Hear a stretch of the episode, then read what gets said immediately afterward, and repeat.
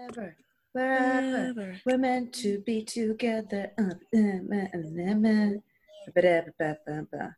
Oh. Na-na-na. Okay, I'm gonna stop. Um, yeah. So, um, what I wanted to tell you is I should listen to you, Mims, because there were two things you said yesterday before we started watching Contagion. The first thing you said was, Aisha, it's like 10 p.m. Won't you be scared? Should we watch it tomorrow? And I was like, no, it's fine. And then the second thing you said, as I like poured a glass of iced coffee, was like, should you be drinking coffee at this time? You have an addiction. And I was like, stay out of my business. And then at 4 a.m., I'm lying in bed, like wide awake, scared of, scared of contagion, which doesn't really have anyone like scary. Um, but I'm just like in bed, like, what if the virus comes to my door and I can't sleep? And I've been up since then. So Wow. I, you know, I hope you've learned your lesson, but also that sucks. Mm. okay, everyone. Oh, uh, we're the worst. We are the worst. Uh, but we are also the hosts of It's Kind of a. Funny story. Yeah, that's us. I'm Aisha. I'm Mariam. Each week, we're going to dive into moments in history where pop culture and politics collide. Woo!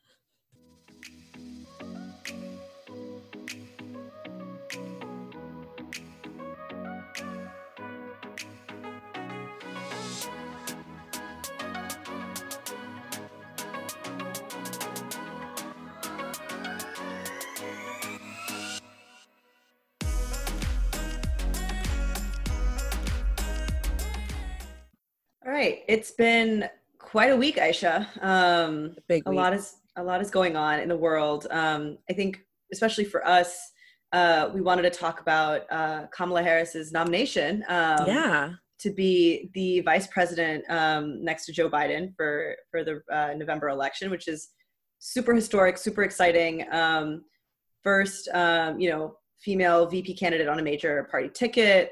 First Yeah. Black VP candidate on a major party ticket. First Asian American on a um, major party ticket. So super, super exciting. But yeah, so so with all those firsts comes a lot of racism, which Yay! surprises none of us after our first only different episode. I feel like we now know what to expect. But um how has it been like from the Indian American community um when it comes to Kamala?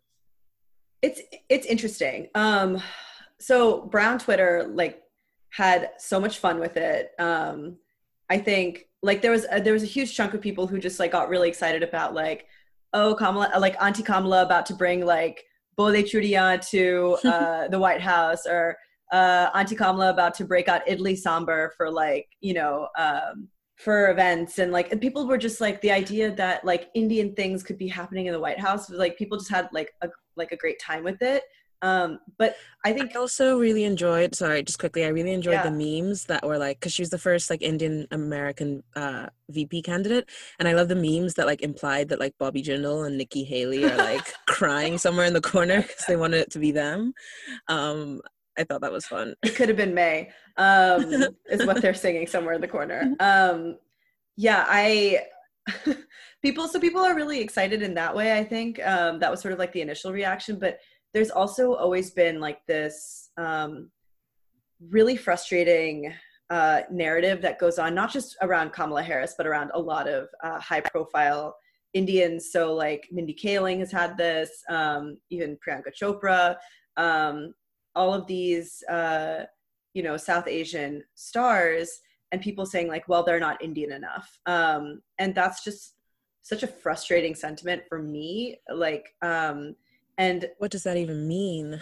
exactly right like i actually i was reflecting this morning i wrote a piece um, for our college newspaper which i had like forgotten that i did um Okay. talking about yeah about being south asian and about how there had been a critique of um an organization that i was uh running uh, in school uh, the south asian society and how there was a critique of how if you weren't a token south asian you would be excluded from this group Oh and i God, wrote an remember entire this. This was this? dramatic. Oh my goodness, I remember. Okay, yeah. This was a fascinating, a fascinating time.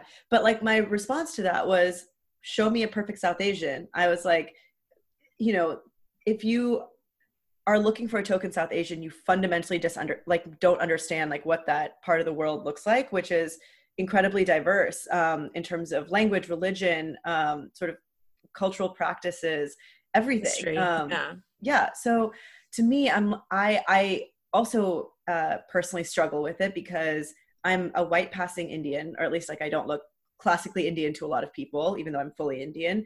Uh, I'm Muslim, which is to a lot of people confusing. Um, like they, I think my experience was invalidated many times because um, I'm not Hindu, which is what most people assume um, Indians would be, and especially right now, that's a huge issue, right? A lot of we this can be a separate episode. I want but, this to be a separate episode. Yeah. Yeah, but yeah, how like Modi has created um, actual laws that have made um, Indian Muslims unable to stay Indians, um, or they are being thrown in concentration camps. Um, and it's it's a huge problem. Even if you're Indian, uh, if you're Muslim, you're suddenly not considered Indian enough.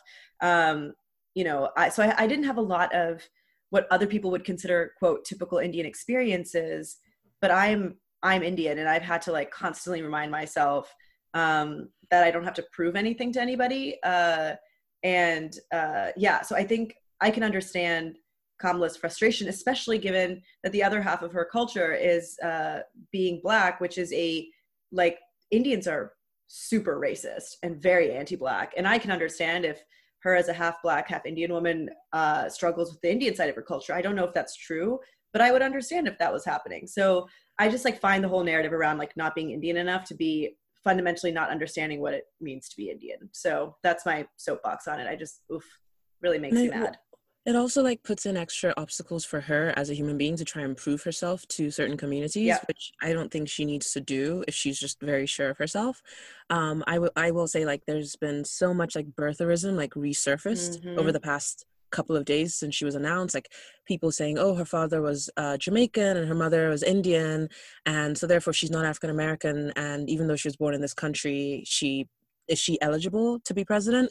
Which is some birtherism rubbish. That is like straight out of like reconstruction like you know if you're not born in this country as like a free person then yeah. you um then you, like your children aren't eligible. Like it, it's this is where it all comes from. And so for um, a lot of people trying to figure out who she is. Like I think like this is the problem with being first only different is that like a lot of people like put the burden on you to, to constantly explain yourself yeah. and that that becomes a distraction to your actual work it becomes a distraction to like what you actually want to do the coalitions you want to build and the communities you want to serve um so i'm excited to see how it will go with her she's like she, i mean she's pretty accomplished she's yeah. quick on her feet like she's a you know interesting interrogator. She has like such a long career in uh, in law, um, and she seems to have a really big fan base as well. Like the K Hive, they are they are, they are alive there. and strong. They um, never went away.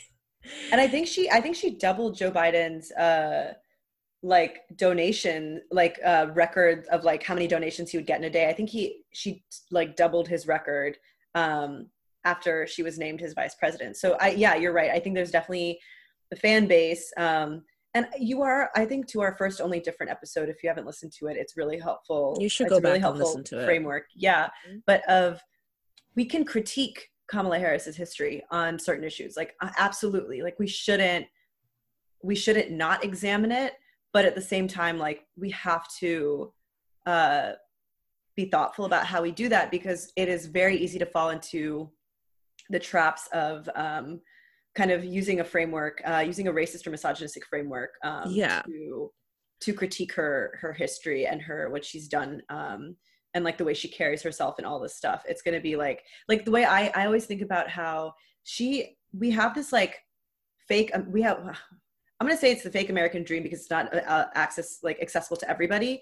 Mm-hmm. Um, but um, she like lived, you know, theoretically what that is where she like pulled herself up from her bootstraps daughter of immigrants committed her career to serving her community rose through the political ranks super intellectual super witty super um, you know smart uh, really engaged um, but and, and so like if she was you know arguably if she was a white man or if she really had uh, many other profiles apart from the one that she does we would be celebrating that and saying like she is the ultimate american because she like did that thing we say that that that's is the American country is here for. Yeah. Mm-hmm.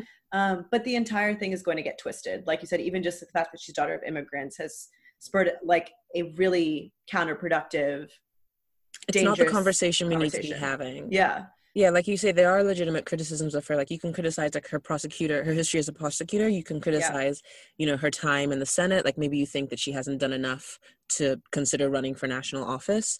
Um, you can you know you can criticize maybe her campaign and how it was run and i think those are legitimate criticisms but from what i've seen in the past four days it's gone like there's some people being like she's tied to wall street and she's also a socialist and she also wasn't born here and it's all this stuff and it's it's none of it is sticking because um a lot of her opponents haven't figured out that you know if you want to criticize her properly the criticisms are there. You you can make those arguments. Yeah you can make substantial yeah. Don't fall into like racist trap um trap holes is that the word? Trap We're, that sounds like the phrase. Okay. We'll english is my it. first language. Let's do it. Um but yeah i think um it's going to be a s- exhausting couple of months. It already has been a couple of exhausting couple of days but um yeah i think that we are allowed to critique but i think i'm overall very excited. Um really curious to see how the next couple of weeks goes. Um i think i'm very excited for like everybody else uh harris pence debate. I'm actually scared of that. So Oh, at I'm first i was like harris pence is going to be really fun but then i don't know i feel like pence could pull something that makes her look like a bully to him. I don't know. He's a grown man but he also Well- calls his wife mother. So i i just feel like something is coming from him. Like i'm nervous well so here's the thing. Like these debates at least this year are not really going to be about swaying people to one corner or the other i think at this point. Like um i think maybe even i think people are going to be thinking more about like if there's anybody who's on the fence um i think the trump biden debate are going to be more deciding factors on that than like the kamala harris mike pence debate.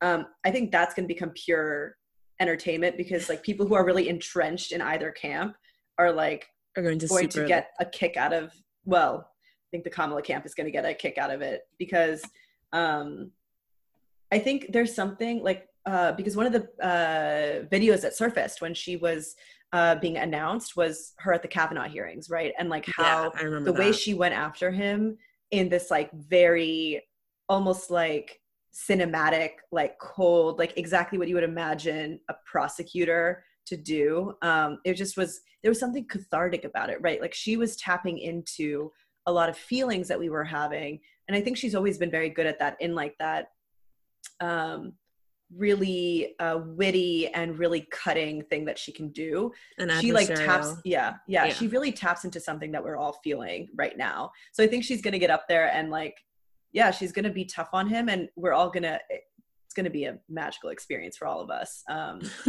i don't think it's i don't think that debate is gonna be the thing that swings people i think that's gonna be more because i think people's bigger concern is if biden is like quote unquote all all there um and so they want to see how he performs against trump um i think that's where people's decisions are going to be made in terms of like a debate platform. Okay. Well, looking We'll forward to it. Everyone, please, you know, if you're going to vote absentee, just um, request your absentee ballots now. Do it as soon as you can. And if you are disappointed by the Kamala news or even just the Biden news, then like find a, a down ballot race that you're really interested in and support that. I think like Yeah. there's a there's a tendency to just like give up when you feel like your candidate didn't get the vote or didn't get the nomination but i think you can channel that anger into just okay i'm going to look for a lower ballot ticket that i really really support and i'm or i'm going to go like fight try and fight the race in like pennsylvania um and you can focus your energy on there instead of just being mad about it Yeah. although one thing i am kind of mad about like okay i had my own um I had my own person in the primaries, but a secret part of me was hoping that Cory Booker would make it on the ticket because then we would have either first or second lady Rosario Dawson. Because you know they're dating. yeah. Yeah, and she like lives in Newark with him. And I'm like, In my mind, I'm dating Cory Booker. So like I forget that she's there. Rosario Dawson is there. Um, no one knows why, but she's there. And I wouldn't it be fun, Rosario Dawson in the White House? It would be. It could It be would like be so fun. she would uh, screen like Men in Black 2, like in the White House cinema room. I don't know. I mean, maybe, hopefully we're eating idli sambar in the uh, White House soon. Like, who knows? Who knows what's going to happen? I think the other the other thing I'd, I want to say before we we close out this topic is I saw a sentiment that was really helpful, which is that um, this election and like generally voting and like supporting candidates isn't about like finding your perfect person. I think it's about every election and every leader is part of a larger journey to getting to where you want the country to be. Like no matter who it was like even if it had been if you were like a bernie supporter if you were a liz warren supporter no matter who it would have been that president would never have gotten us all the way to where we all wish we could be as a country. Every president just has to get us a step closer and has to you know make the kind of fundamental policy changes that get us to where we want to be long term. Um, that's what this election is about. It's about continuing to like move us in the direction we need to go in um, and it's not about finding your perfect candidate like I think we can all agree. I don't no think there's any such thing exists. Yeah, I think you're always going to have an issue with somebody, and and that's okay. There's going to be like you already see like uh, criticisms with someone like AOC from the from like the left side of yeah uh, politics, and I'm like, okay, like no, there's never going to be someone that we all think is perfect, and you just yeah. kind of have to work towards like pushing people a certain way or like advocating a certain way, and just trying to figure out your own politics um, and policy in this broken, broken system that we that we participate in. Um, but what's the topic for this week? So the topic actually for this week uh, is not uh, Kamala Harris. Maybe one day, but um, well, probably one day. But this week we're talking about uh, anti-vaxxers actually, and the role that celebrities have played in the anti-vax movement. Um, kind of given the world we live in, um, we thought it would be an interesting topic to dig into. Uh, and Aisha and I are incredibly prepared. Last night, Studious. starting way too late, yeah, we decided to watch Contagion. Um, Aisha was on her whatever, like fourth cup of coffee. Um, and we watched it at uh, 10 p.m. at night, which is way past my bedtime. Yeah, it was. Um, it was quite an experience. I, neither of us had seen it, right? Neither of us. No, I didn't. Yeah, I just knew everyone at the beginning of isolation, like in March, was watching it. Like, oh my gosh, this is so this is so real. Um, so yeah, we watched it. My immediate reaction, I'm actually going to steal from um, a review I saw.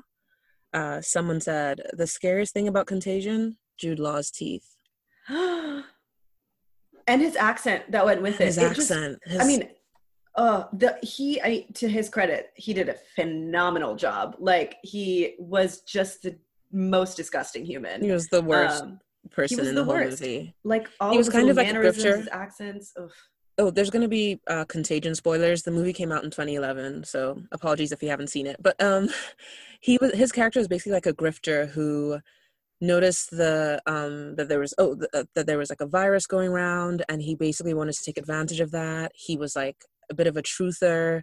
He was uh proclaiming that like the cdc was lying and like the us like is lying yeah. to its citizens. And then he basically concluded that like this drug what was it? For for forsythia forsythia kind of the way that like hydroxychloroquine is being peddled now but like he was like forsythia is what will cure you and he lied to all of his like uh, followers and said he actually got the disease and was cured by forsythia and it turns out it was all like a complete lie. So he was like like everyone else in the movie there there wasn't really like a hero or a villain in the movie. Like everyone there were so many different characters all doing different things but like of all the characters i was like this guy is the worst.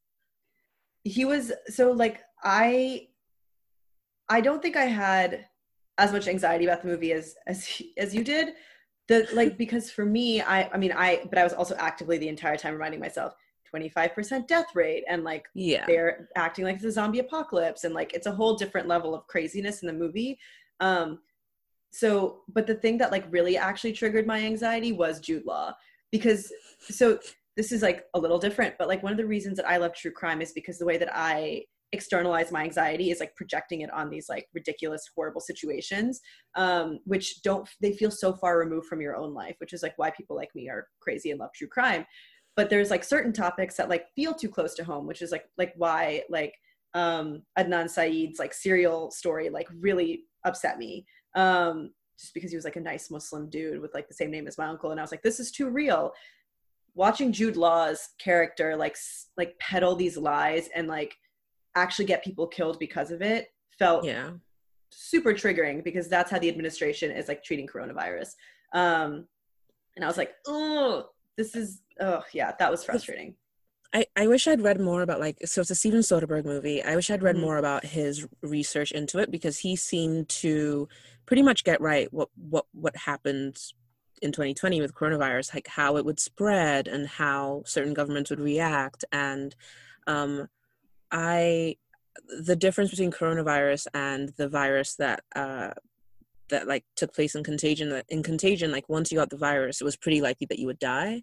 And also there was like a 25% um, infection rate which is really high like one in Yeah. four people in the us at least would contract the disease and die. So it definitely like escalated it's like a zombie apocalypse like people like killing people for forsythia people breaking into people's homes um, there was a really sweet story with like Matt Damon and his daughter who really just wanted to hang out with her like teenage boyfriend, but like he could not be sh- like Matt Damon could not be sure that like she wouldn't get the the Yeah. virus from him.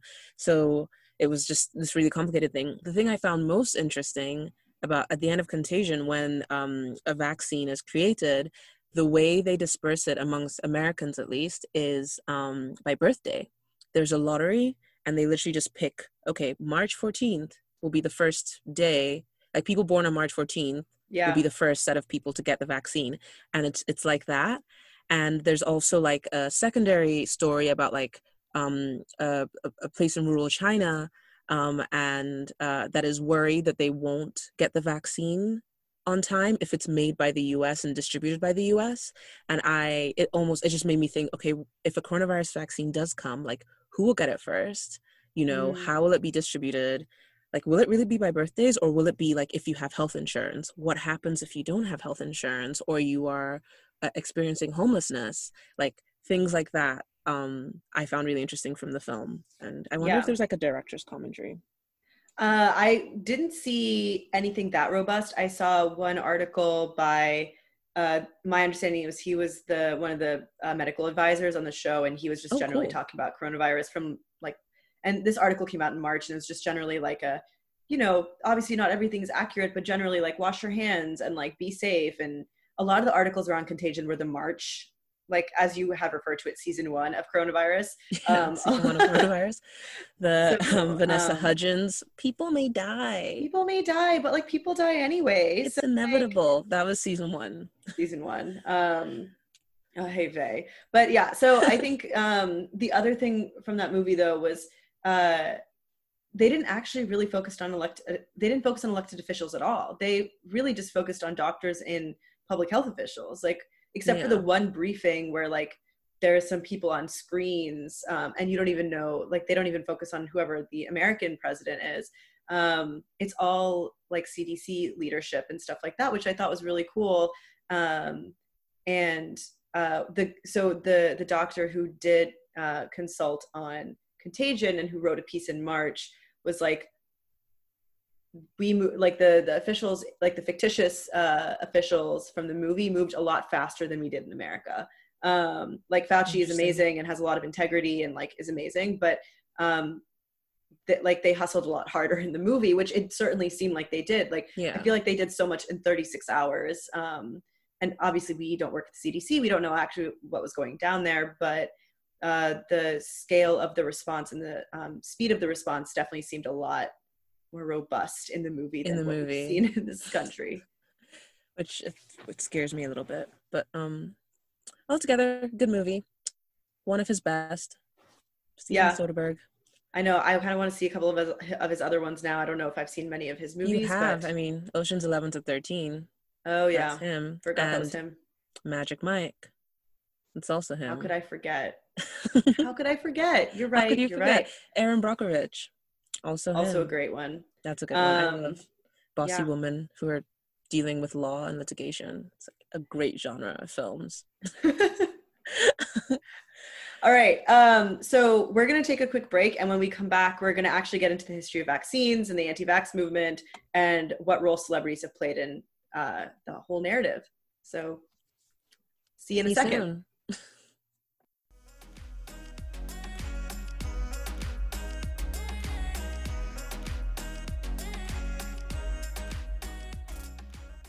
Okay, everyone, welcome back. So, uh, we are going to go back to high school biology here because we are just going to get to the bottom of what vaccines are, just to state the facts. So, um, Mariam, I'm gonna give you the definition I read on the CDC website wow. earlier this week. I know it's great, great research on my end. Uh, but essentially, vaccines um, contain the same germs that cause disease. A vaccine stimulates your immune system to produce antibodies, exactly like it would if you were exposed to the disease. But because vaccines contain only killed or weakened form of germs, they do not cause the disease or put you at risk of its complications. So, unlike most medicines that treat or cure diseases, vaccines prevent them. Once a person is immunized, specific immune cells, called memory cells, prevent reinfection when they encounter mm. the disease again in the future. And um, also, a really important topic to, to mention is also herd immunity or community immunity. Yeah. It's when enough people are vaccinated vaccinated against a certain disease, the germs can't travel as easily from person to person, and then the entire community is less likely to get the disease. So if a person does get sick, there's also less chance of an outbreak because it's harder for the disease to spread. So like we're always kind of aiming for herd immunity um, when it comes to diseases. Yeah, and the number is something that it's like between 90 and 95 percent basically is where you're trying to get to of like in terms of population being resistant to something um, which is like why this like anti-vax thing is actually super dangerous. Um, it's not just about like it's not following science, but it's also you're putting the larger community at risk because you're like lowering that number. Um, yeah, if you're trying to get to a 90 to you're trying to get to like a 90 to 95% of the population vaccinated, that 5% is probably people who, you know, for un- because of underlying conditions can't be vaccinated yeah. or can't um, take the vaccination or I know like Jehovah's Witnesses for religious reasons also don't take vaccinations, mm-hmm. and those people are accounted for. But what, what the people who aren't accounted for are people who just on the basis of like a belief that vaccines don't work don't want to take it take yeah. it and that's why it's kind of risky uh, the world health organization um, really important organization in this in this field of study um, it, it counts immunization as a component of primary health care and a human right Mm-hmm. Um, they say that immunization prevents two to three million deaths every year from diseases like measles, diphtheria, polio, the flu. And it's not just children that have to take vaccines. Um, it's also, you know, you can do booster shots, for example, for tetanus yep. when you're much older. And it's really important to remember that there are so many people around the world, including nearly 20 million infants per year, who have ins- insufficient access to vaccines. And we won't get into this today, but I know when I was growing up and learning about vaccinations and biology, the, the focus was on the fact that like there are many people in the world who will do whatever they can to make sure their child gets a vaccination and there's actually like they will like fight people or they'll pay whoever and it's interesting you know when you look at the anti-vax movement in the US and the UK especially it's it's it's such a flip people who yeah. have easy access to vaccines and just don't want to take them um, and we will get into that. Yeah, um, I think that this and this ties into the larger question to me of sort of it's a very American attitude to be resistant to um, simple measures that are good for everybody just because you don't want to do it. Um, I don't know, like if you have found this in other parts of the world, Aisha, like you've lived, you know, outside of the states but like when i think about the mask debate happening right now and like yeah. debate is like such a frustrating word it's like not a debate masks prevent the spread of coronavirus um and i just it's become like this weird battleground of like individual freedom is like this cloth mask. Um and to me i just like it's such a deeply rooted american thing where it's like it's no coincidence it's the same people who are like my First Amendment right means I should be able to say racist things and no one gets mad at me, or people who don't understand like what the right to bear arms, like where that really comes from, or um, you know, it's just like this weird paradox of like patriotism to me, where in America we say um, America's number one, like everything should be about like the good of America, but we're also really individualistic society, and you're actually only supposed to be thinking about yourself. Like you can't be like america's the strongest country in the world and then like refuse to do something that's good for america because you don't want to do it um, and so i just like this collectivist culture versus individual culture around vaccines around masks around like any kind of public health issue um, is just it's it scares me because it's so deeply rooted in american psyche. Like i don't know how you unravel that apart from just forcing people to do it. Like you would an impetuous child. It's like uh, if a child's throwing a tantrum it's like i don't want to eat my peas you're like well you're going to eat them anyways. Like You have and then they them. get used to it and then they're like oh i guess that wasn't so bad or like they get over it because they get used to it Well, and it's also the framing, right? I, I mean, I know what you mean by individual culture. Like, you know, my right is it's my right not to wear the mask. But the thing about the mask is it's it's something more akin to like seatbelts. It's like yeah it's not about just your right. Like, like if you refuse to wear a mask, why do you wear seatbelts? Why do you, you know, why do you take the precautions that the state has? To, why, why do you have a driver's license? Like, why Yeah. do you listen to what the state has um, advocated for you to do to keep you safer? And with masks, on top of that, like you, you're not only endangering yourself, you could be endangering other people. Yeah. And it's it's interesting that it's framed as like an individual right sort of thing when I think it's it's far bigger than that. And actually, I, I think that a reframing of the idea would be really helpful um, but that that has not been done Yeah. Um anyways, Aisha, tell us about so in terms of how we got vaccines to be quite common, um, I don't know if you can speak to some of the early history of this, of how celebrities were were involved. we're involved but in the vaccine movement yeah, yeah. it's really interesting. well especially in the us i found some really interesting um, anecdotes like benjamin franklin during the revolutionary revolutionary war was an advocate for variolation which is it's Mhm. not vaccination it's the practice of purposefully infecting a person with the smallpox virus under controlled conditions in order to confer immunity via a milder form of the disease. So it's like an earlier form of vaccinations. Vaccines hadn't been created yet. And it's because he lost a child to smallpox so it was really personal for him and he was such a Mhm. like an inventor and like a creator so he really advocated for it and um, george washington listened to him. And then during the polio epidemics in the us in the 1930s like because uh, president roosevelt also suffered from polio there was like a campaign called the march of dimes um, where like people mailed over 2.5 million dimes to the president um, and raised tens of millions of dollars in that way to like in the efforts to find a vaccine and it was actually elvis presley I who love this story. received- I know it's really cool. He received the um the first like Salk vaccine against polio as like a public display of support. So it was interesting that like the U.S. government and like the health officials involved used him as like a celebrity influencer in 1956 um to receive the shot. And yeah, and then about 75% of Americans under 20 had received at least one polio shot by August of 1957, which is like so quick Yeah. and that number rose up to 90% by September 1961. So, you know, there is like celebrity influence here. And then um, finally in the 1980s, Roald Dahl, um, the problematic Author. author, um, Yeah. just uh, some of our faves, but also had some views. Um, but he was an advocate of the measles vaccine after the death of his daughter Yeah. um, from the disease. Oh, actually, about Roald Dahl, did you know his like great grandson recently got married to someone in the royal family? I did not know that. I don't know much about Roald Dahl. He's like, I mean, there's there's a lot to get into, and maybe we'll do an episode on that. But um, it was really interesting. Like his like offspring just popped up, like got married during isolation to Huh. a princess in the royal family. It was a really small event, like Oh, only so this like is like very recent. yeah, very recent, very very recent. Um, I think like Charles and Camilla showed up, and like I think Andrew was there, but no pictures were taken of him. um, He's like a vampire. He doesn't appear in pictures anymore. everyone does like the classic English thing of just pretending the problem isn't in the room. They can't see it. Oh Um, so that's like kind of a short history of like celebrity involvement in like vaccination movements and vaccination attempts. Um, but um, the anti-vax movement has been around just as long as the pro-vaccination movement. Yeah. That's also I thought it was a more recent thing until I, I really dove into some of the research. So in 1853 in England, the the Vaccination Act of eight, uh, uh, the Vaccination Act was passed, basically mandated vaccinations for infants up to three months old, and immediately a, a group called the Anti-Vaccination League and the Anti-Compulsory Vaccination League formed in response to the law.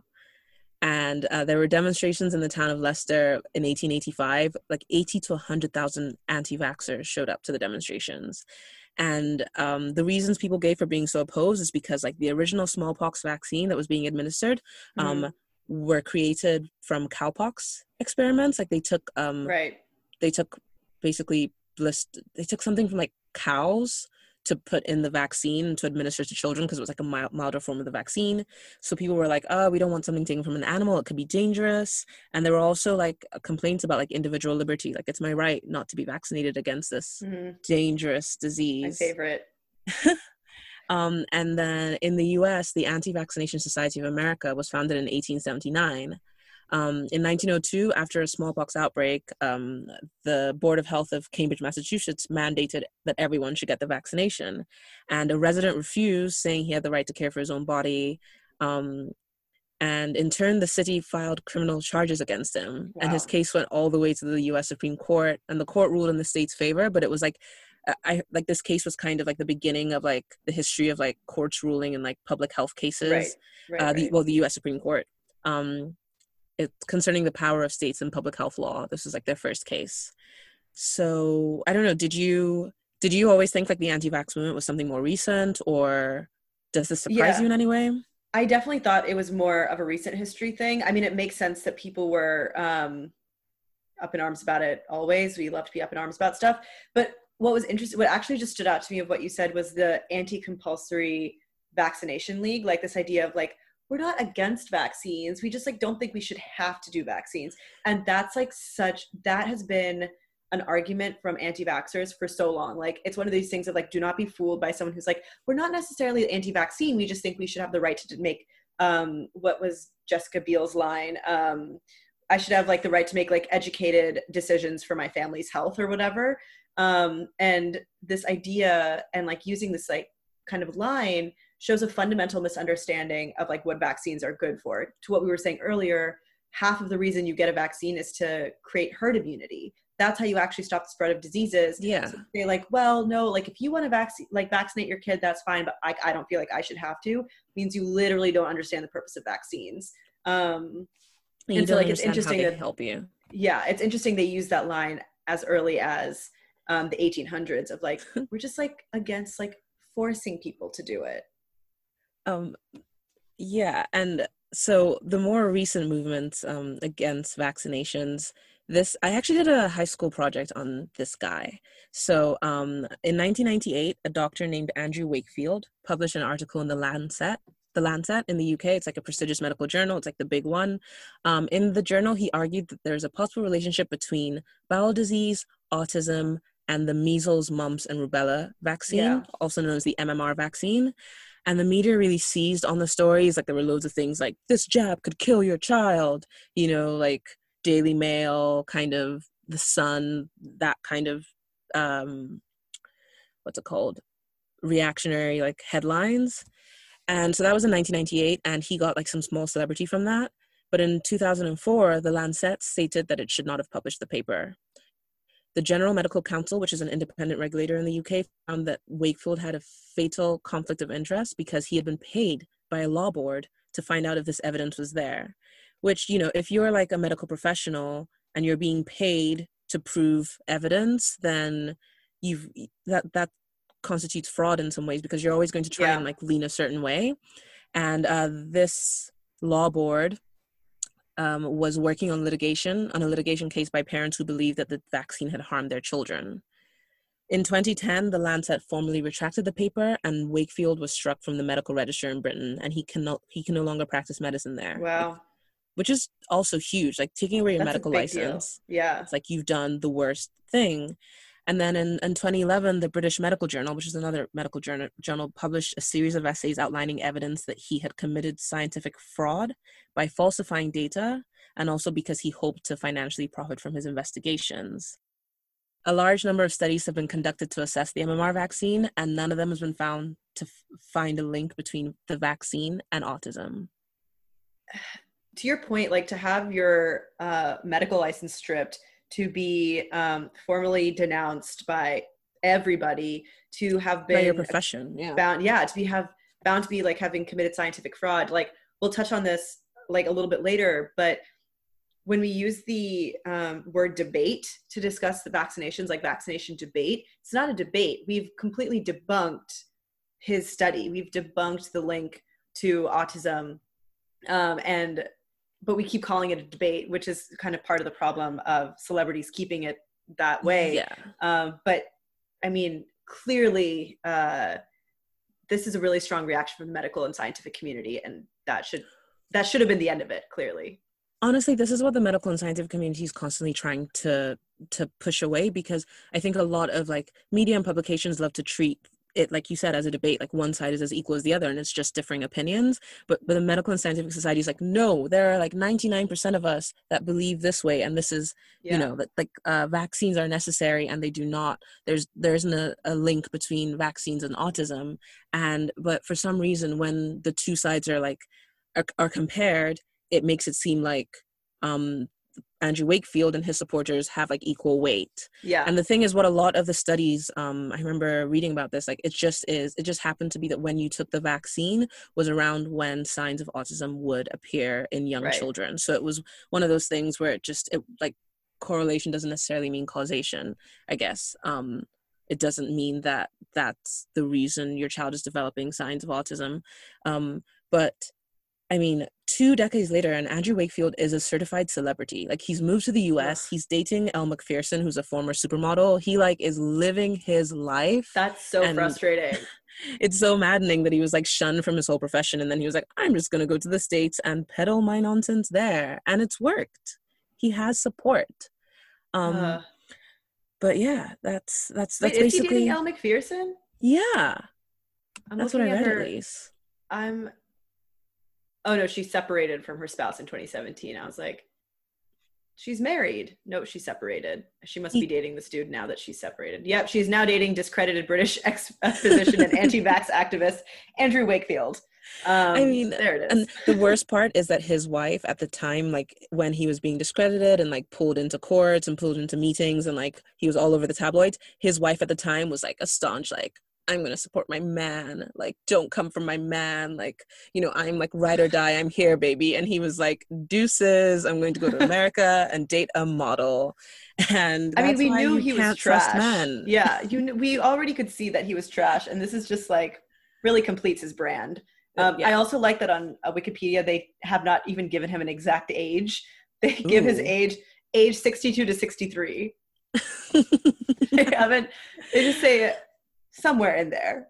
Wikipedia refuses to to age him. I love it. It's just oh my gosh, um, that's that's interesting. Also, a whole section fringe medicine and science. That's where he's been categorized. So Wikipedia is doing their part to be a little bit uh. You never want fringe me, fringe uh, fringe medicine and science to be part of your Wikipedia page. No, you know you don't want that there. That and um, legal controversies whenever oh, you like yeah. go on a yeah, yeah, page and you like click on legal controversies um and you're like oh there's a lot.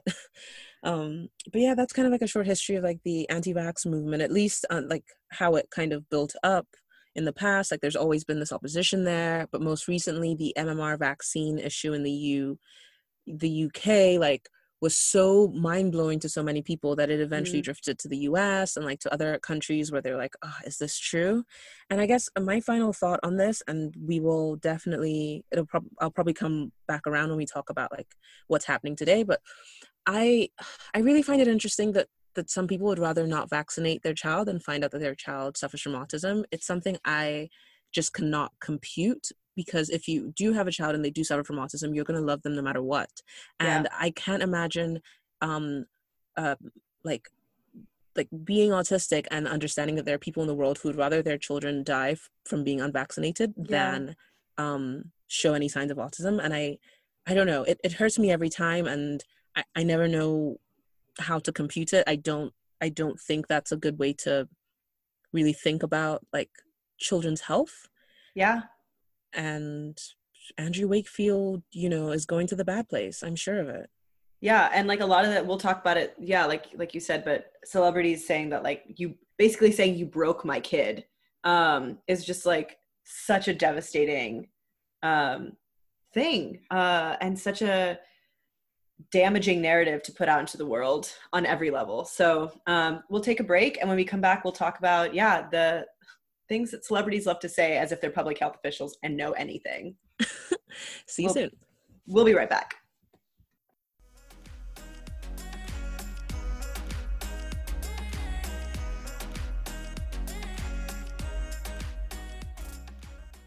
All right, we're back. Um, so I'm gonna kind of talk through, yeah, the role that celebrities have played in more recent history uh, around keeping the anti-vax uh, conversation alive. So um, a couple of notable examples. Um, so in 2007, uh, MTV star Jenny McCarthy appeared on Oprah to say that, quote, her mommy instinct told her that the measles, mumps, rubella, MMR vaccine we were just talking about had caused her son's autism. Um, so that's fun. Um, Did you know that Jenny McCarthy is related to Melissa McCarthy?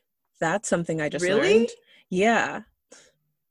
I had no Um, idea. I just consider Jenny McCarthy the ultimate B-list celebrity where you like see her face every like you see her You- face everywhere and you're like, "Oh, that person." She's like the ultimate "oh, that person" kind of face. She's a who. She's definitely a who. I'm trying to think if Yeah, there's yeah. anything else I've seen her in that I would know.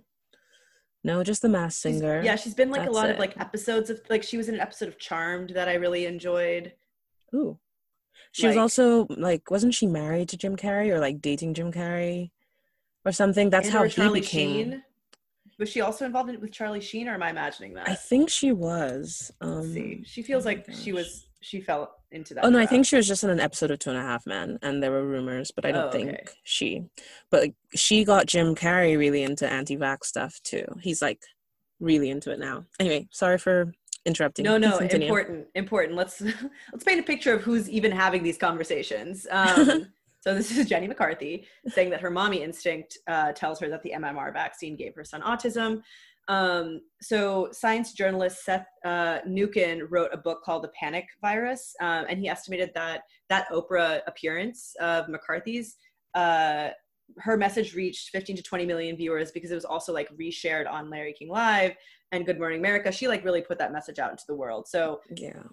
millions and millions and millions of Americans heard her say this. Um, the other famous example from recent history is from 2019, um, so very, very recent.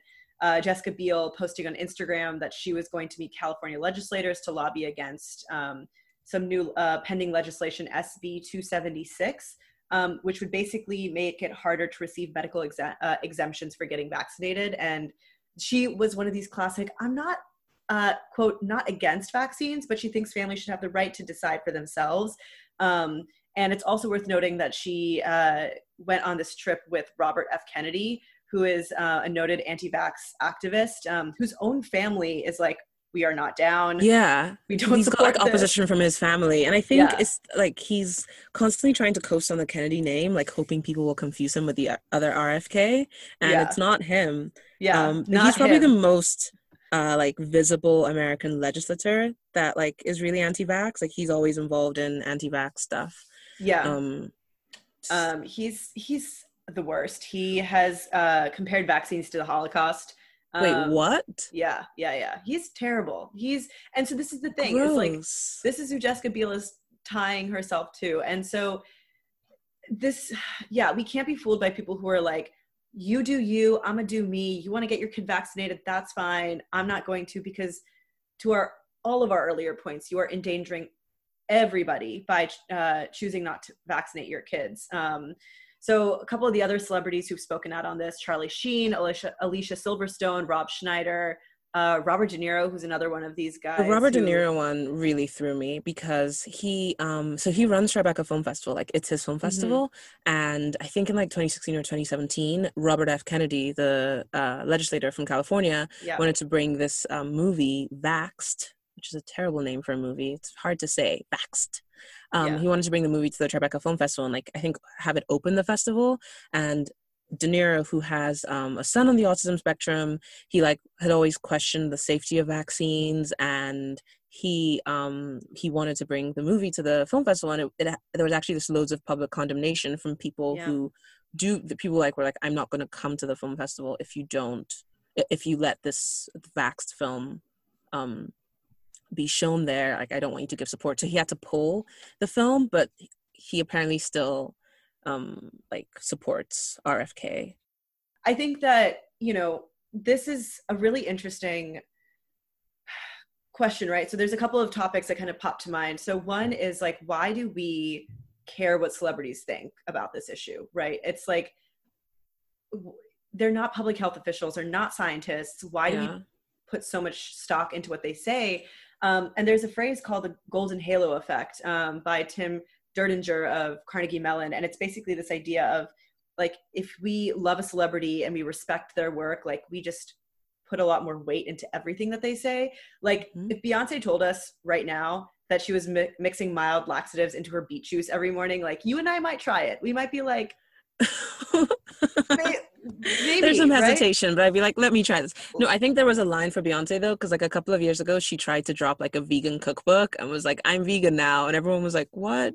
Let's just pretend you didn't say this and then just yeah. kept moving. So there might be a line for Beyonce, but I do see what you mean. Like if she was like, oh, like every day I like put like pepper on a piece of toast and that's all I eat, you might be like, ooh, I might try the Beyonce diet. I might try it. She's yeah. not a nutritionist. Um, and yeah, so I think that like, especially in America, celebrities are sort of like our version of royalty. Um, and it like is illogical, but that status that they play in our minds um, can supersede uh, kind of like more... public health experts, what people exactly. are saying, and that um, I guess that can be really dangerous when it's like something that depends on a large number of the population getting the vaccine.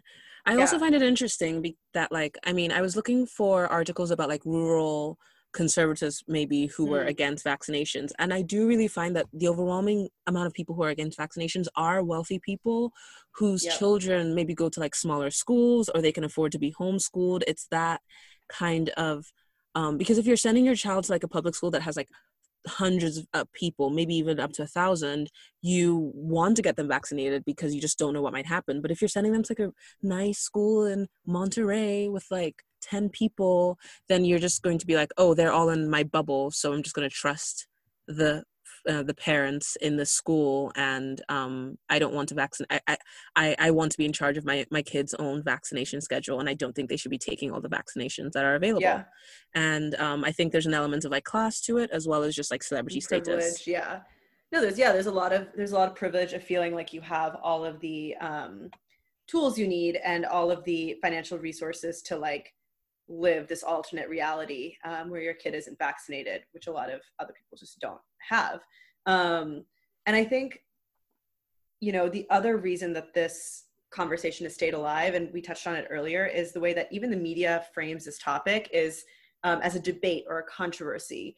Um, like, we have to stop talking about it that way because it's not a debate, it's not a controversy. It's some people spewing very dangerous lies that endanger public health. Like that's what's happening. Um, but we don't talk about it that way. Where even the research you and I did, right, which was like 17 celebrities who are anti-vax, um, we're giving them so much platform, and we're not framing it as if uh, 17 celebrities who are endangering public health, like you know. and so I the, that would be the title of your like headline. That would be the headline if you wrote it. That would be the headline. That would be like celebrities we love but are really killing children, um, which is extreme, but also well, there's been measles untrue. outbreaks in like Disneyland, like recently. Before we get to Corona, yeah. there's been measles outbreaks in Disneyland and in parts of New York, and it's like a real concern that people are going unvaccinated, and yeah. um, it can become a huge problem down the line. It's been it's been on the rise. Um, I think that there was uh, there was a study where let me where was the study? The study I saw was that uh, oh, Reuters Institute um, at Oxford found that um, most engagement, this is specifically around Corona, um, but I would I would have to believe that this is true generally as Instagram and Twitter have taken over um, more of our kind of conversations that most coronavirus falsehoods came via social media posts by politicians, celebrities, and influencers. So I don't think it's a coincidence that as we've given celebrities more daily platforms to share their thoughts about things, that there has been a rise in popularity in um, not vaccinating your children. Like there is a lot of evidence to your point, like measles and things are breaking out more than they normally would. Fewer people are vaccinating their kids. There's like a growing skepticism of um, vaccinations being like a legit thing. Um, and that's happening in conjunction with uh, kind of people going live on Instagram and posting random things on Twitter and resharing articles that they're not reading properly and stuff like that. And just so. sharing falsehoods. Well, you mentioned coronavirus. Like, I think the, the reason this topic is so relevant today is because um, of coronavirus and what we can expect when uh, vaccines are being created. So, how is that going? Like, which celebrities have spoken about it? So, um, Madonna was was one who had spoken out. Uh, she had posted a video. She has 15 million followers on Instagram, oh, and you know how like Instagram like blurs things that they consider like offensive or like strong content or whatever. So false information. She, yeah, she had uh, posted a video saying that like very Jude Law's character in Contagion, basically saying that um, the coronavirus vaccine does exist, but they're not releasing it to keep the masses down and like these kinds of this is Madonna. Madonna, stop sharing conspiracy stop theories. Just oh my god, no. Okay. Yeah. So uh, Instagram blurred the video, captioned it false information, then later deleted the post. So um, there was that. There was another one with a Formula One driver, Lewis Hamilton, who I don't know, but I'm just. Oh wait, you don't Formula know? One driver. He's a big deal. It's a big deal. He's a really big F1 driver. He used to date Nicole Scherzinger. That's honestly the most relevant thing about him. I was like, why do you know this Formula One driver? I, I used like to watch so... for Formula One. I used to be like a big Formula One person. I had no idea. Huge. Hamilton like has always been he's a he's a really big deal, deal in the UK. Huge. And also he dated Nicole Scherzinger, which must have been a journey. I you know, I I have learned not only so much about Lewis Hamilton, I've learned so much about you in the last 30 seconds. I had no idea you were an F1 fan. Um, I'm a woman of spice. many. yeah. I'm a woman of many interests. Okay. Uh, wow, color me very impressed. Um, well, I hate to break it to you, but he shared an anti-vaxxer post, which suggested that Bill Gates was lying about vaccine trials, um, and he was no. forced to delete the post and apologize, but like a half apology kind of a thing, um, just saying, "I just have concerns about the uncertainty uh, over side effects about a vaccine that has in fact not even been invented yet." So that's I mean, fun. In sports, I feel like this is really common in sports, but their handlers like handle them really well. Because do you mm. remember um, some behind the scenes over here? Our Halal Girl Summer episode, our first ever episode, we had like a full twenty minutes on um, Novak Djokovic, who yes. in my head I call Novak's Djokovic because he he uh so Djokovic is like one of the biggest tennis stars in the world and he um he had this tennis championship like set in mm-hmm. June or early July and um in, in 2020 and you know people told him he should cancel it like they're like you know yeah. things are getting worse like no one is getting better but he was like no this is good for the people like i want you know the fans to be here so he like set up this tournament and within like a week him his wife another team player's another a tennis player's wife pregnant wife. Pregnant wife yeah. And his manager had all contracted coronavirus and they'd had like 3000 people in the stands and like had had like such huge crowds. And um he basically was like if a vaccine comes i'm not taking it. I don't know what's in it. And his handler had to like stop him because it was like a live situation. It was like instagram live. Ugh. um so I, I feel like this happens more than we know but like most sports um like maybe their managers are like keeping them at bay um because i because if you think of your body as like a temple and like you're the fittest person in the world and you need to keep it a specific way i can totally see you like internalizing this idea yeah. that like anything that like you don't know exactly what's in it or like you know like it's not for sure or there's been like um, science that, that, not science but there's been like studies quote unquote studies andrew wakefield kind of studies that say something about a vaccine i can totally see some like mega sports star being like i can't compromise my body. I just would never want that job. I would never want to be a sports pr handler person who has to stop my celebrity from talking about the vaccine. Like never. what a terrible job. I i can't think of a worse thing that i would personally want to do with my life. Um, Handling celebrities in general, I just wouldn't be able to do it. I would I get fired first day for like saying something rude.